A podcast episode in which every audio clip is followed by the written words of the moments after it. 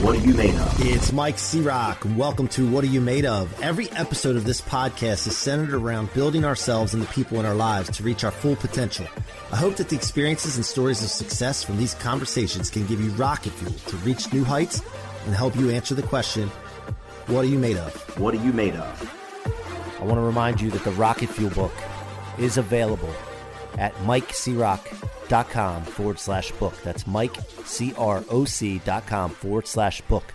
Go get yourself a copy and subscribe to the What Are You Made Of podcast on iTunes, Spotify, or your favorite podcast platform.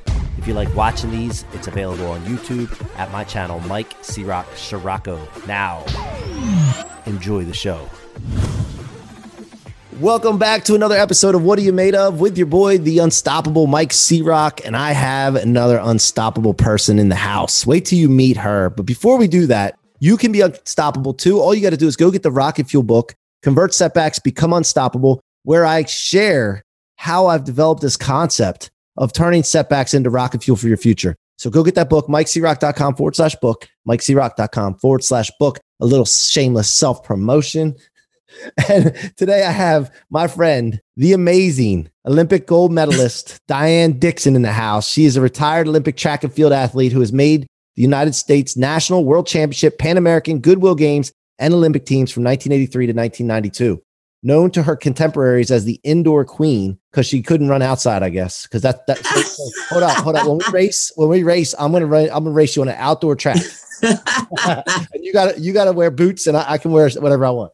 Uh, okay. anyway, but no, I got I have Miss Dixon in the house. Listen, she is a phenomenal person, but also a phenomenal athlete. She knows what it takes to be a champion, and I brought her on the What Are You Made Of t- show to find out what she's made of. So, Diane, first of all, welcome to the show. Thank you so much for having me. I appreciate it. And the question we always start every show with is, "What are you made of?" I'm made of resilience. I'm made of determination. I'm made of focus. I'm made of determination and I'm made of a champion. I became a champion at a very early age when I decided I wanted to compete in track and field. Now, the late Fred Thompson was the um, founder of the Colgate Women's Games. And um, I wanted to run track and field. So I was watching an event on TV and I saw the event. I went down to the Colgate Women's Games, a prestigious event for women. And um, when I walked into the into uh, Pratt Institute, I said, um, I wanted to know who was the um the coach, who was the like you know the, the top the top coach. They told me Fred Thompson. He had a Izod shirt on, collar up. He had on Gucci loafers, no sneakers, no no socks, and the Gucci belt. So I walked up to him and I said, um, I want to join your team. I was about thirteen. Wait, wait, he says, um, excuse wait, me, who are you? What'd you think of him when you first saw him though? What was your first impression? I wanted to join his team. And I told him I want to join your team. He was like, Well, I have 200 kids already. And I said, Yeah, but you don't have me. All right. So I got to break this down for me before you go further. Where was this, by the way? That was at Pratt Institute at the Colgate Women's Games. I followed where, them where, outdoors. What, what, town is that, though? What town is it? In Brooklyn. Oh, in Brooklyn. Okay. In and Brooklyn. So you were 13. I was 13. I followed them outdoors. At that time, you had to figure out where they were going to be competing. So it was the Adams Track Club. I followed them the whole time. And once I found out where they was training, I decided to um, jog from my home in Crown Heights to um, Bed-Stuy, and I traveled there. And I just jumped. I jumped into a workout, and yeah. um, he was like, "Who are you?" I said, "I'm Diane Dixon." I told you I want to run track. At that point, he said, "You know what? You're going to be a, an Olympic champion." And he coached my personality more than who I was because I was always very outgoing. And um, I became an Olympic champion, you know, at the age of 20. I went to Brooklyn Tech. When I graduated high school, I had over 200 scholarships. I took three of my teammates with me. He always saw my personality. I was always like very, very out there, you know. So, and that's what he coached was my personality. And that was what made me who I was to an Olympic champion. So what happened when up leading up to 13 to, to have you walking that little walk where you said you don't have me? where, where, like, yeah, no, I said you don't like, have me, but what yeah. I did was I followed him. I followed the Adams Track Club. There was Little Adams, the Big Adams. I followed them, and I found out they trained in my neighborhood. And so from my Crown Heights neighborhood, I would jog to where they train. And eventually I just climbed into they had an open fence. I climbed into the fence and I just started, I went into one of his, his heats, one of his um groups.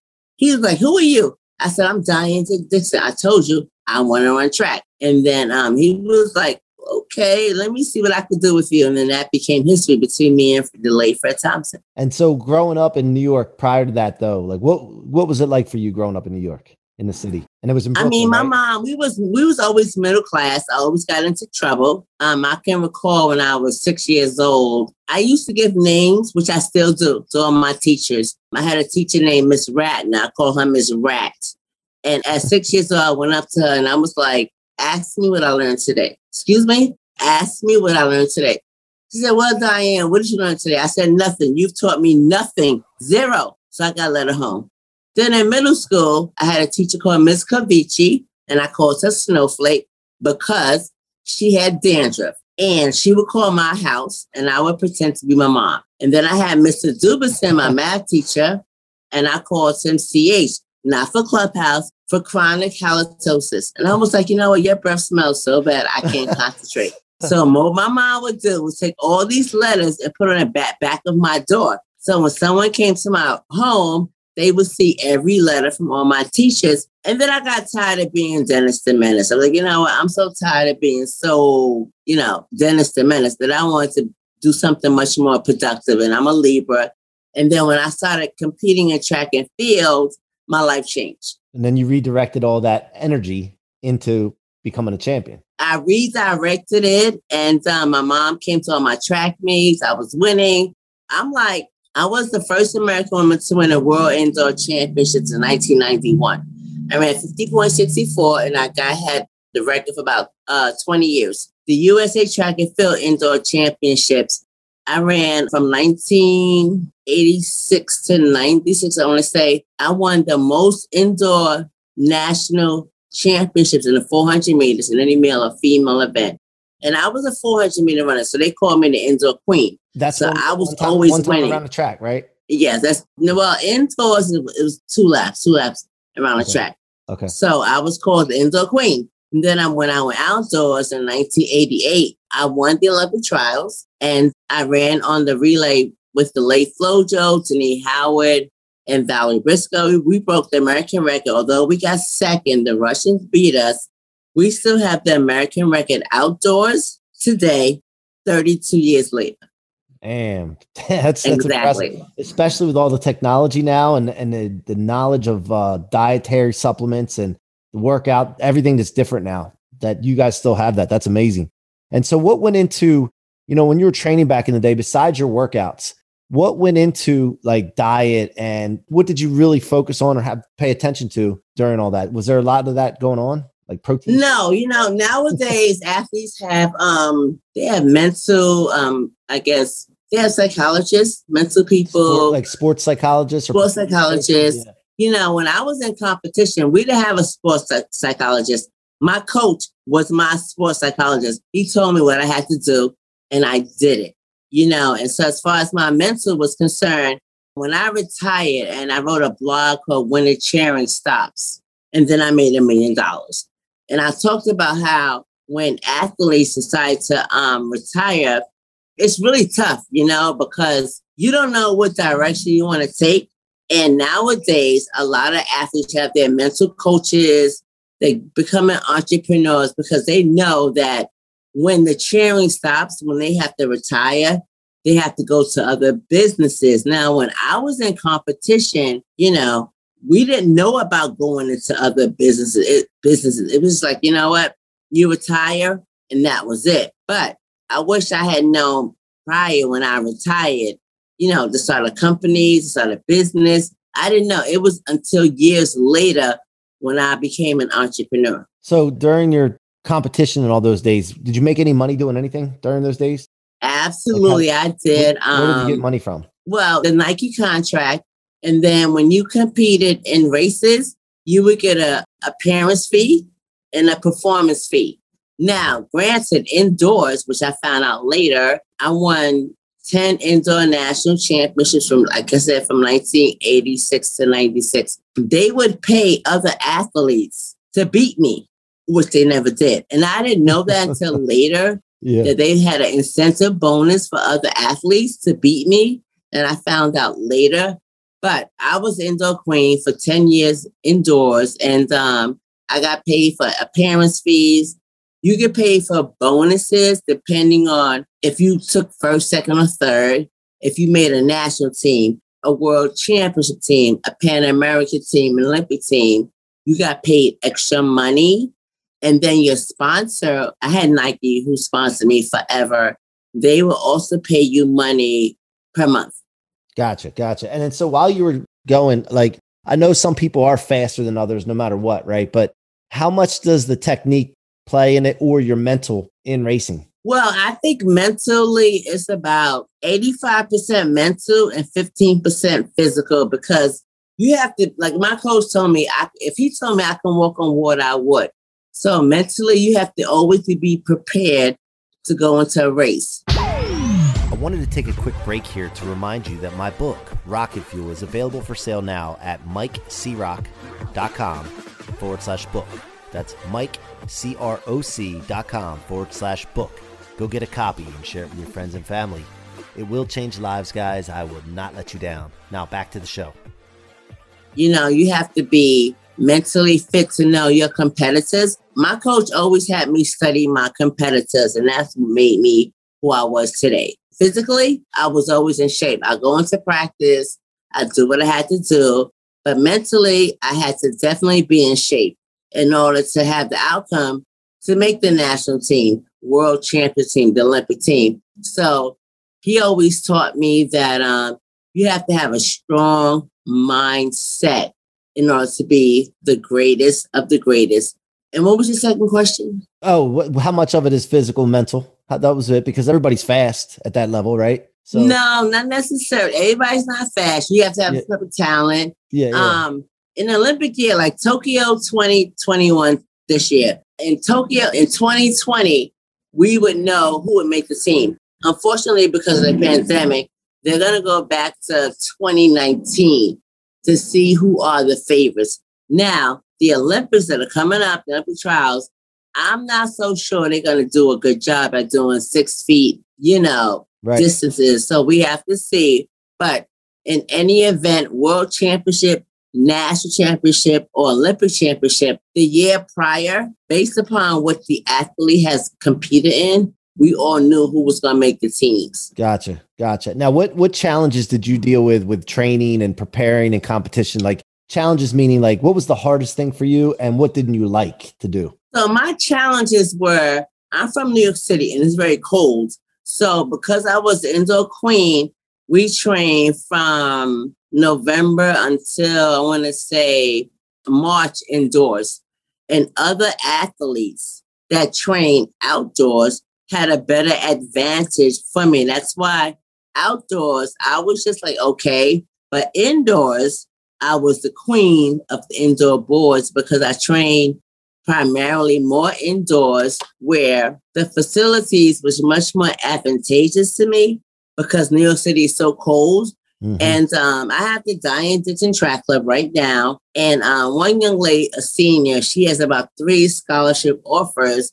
We've been training indoors, but we have to go outdoors so she can exactly prove herself to get extra money for a scholarship. right. But growing up, like I said, I had 200 scholarship offers. I took three of my teammates with me to Ohio State. Nowadays, oh, I didn't know um, you were a Buckeye. I'm a Buckeye, boo boo. Yes, Yeah. I am. They got my college football they- team. they have my photo in, in the arena. But um nowadays, because of COVID, it's really tough to judge the performance of athletes. Now I'm looking forward to the Olympic trials.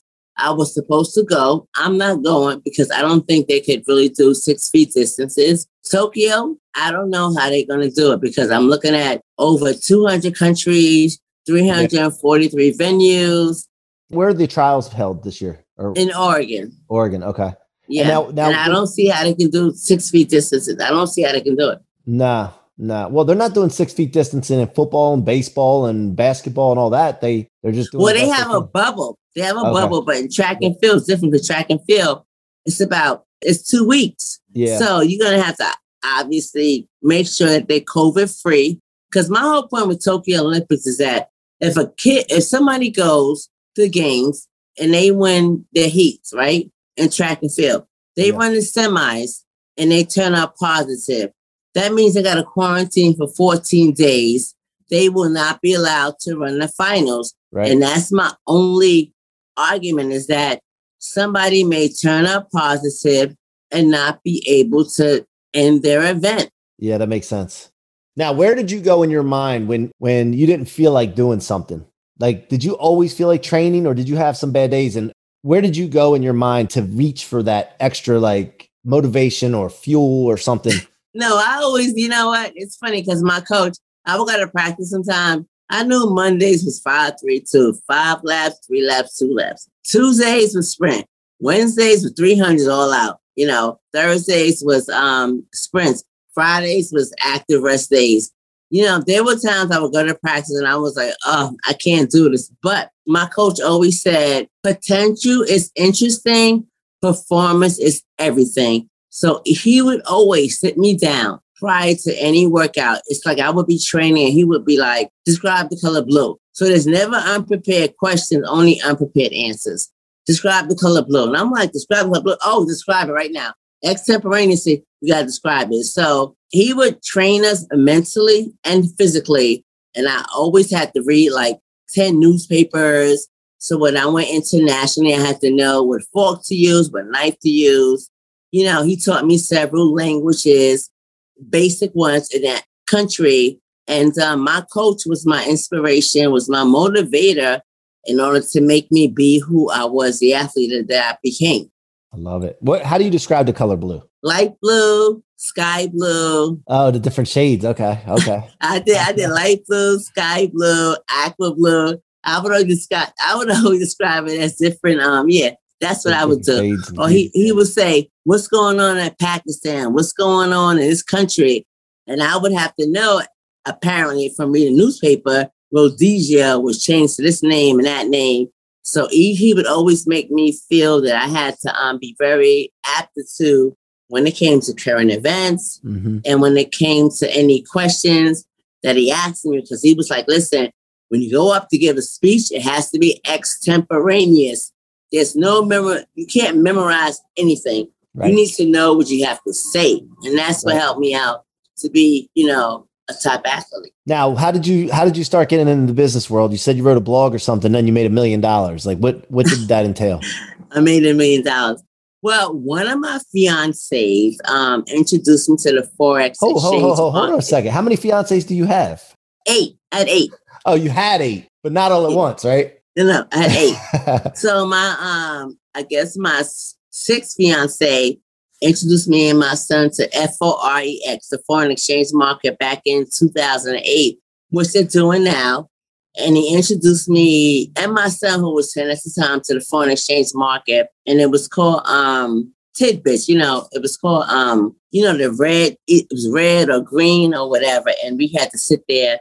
He gave me like a dummy money initially to invest. And I, actually I got into the real market. But that was in 2008, and people just started getting to Forex, the Forex Yep, exchange market. yep. But I learned very early. I lost a lot of money. But then, you know, I gained it back. You know, I'm okay. I'm doing investments now with my child, and, and we're doing okay. Gotcha, gotcha. I'd love to hear the story, but I, I just got started getting into Bitcoin a little while ago, and uh, not not it's just like betting football games, really, when it comes down to it, because it's not like you don't know what's going to happen. You know what I mean? So, So, you know, all right, so guys, uh, what, what's the best way to uh, like for my audience to engage with you further? Is it Instagram or where where can they find you? Well, I have my website called um, Diane Dixon 400plus.com. You can email me at dd at Diane Dixon 400plus.com. On Instagram, I'm Diane Dixon. I'm not anything else. On Twitter, I'm Diane Dixon. On Facebook, I'm Diane Dixon. So you can always DM me any information, any collaborations. But I use my name always. Nothing that's like Clubhouse. I'm actually Diane Dixon. I think it's 555, not sure, but that's how I met you on Clubhouse. And Yeah, thank you so yeah. much. Yeah, yeah. but I had a I'm basically. Diane Dixon. yeah, yeah, guys, go find her on Clubhouse too because she'll tell you how to become a champion and she she is uh, all around the right rooms too, from what I see.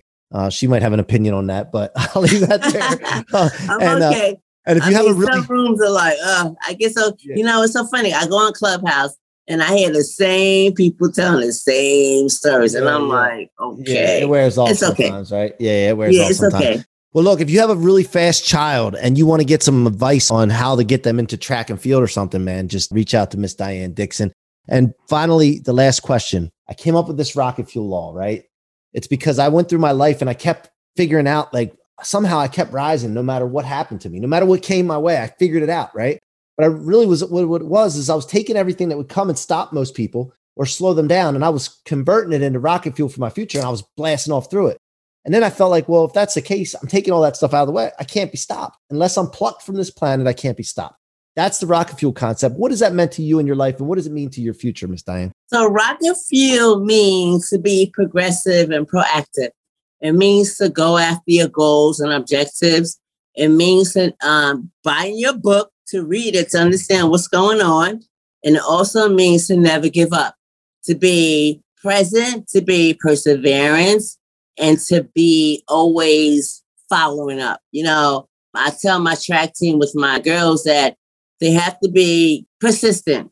They have to know when they have to always go after goal settings.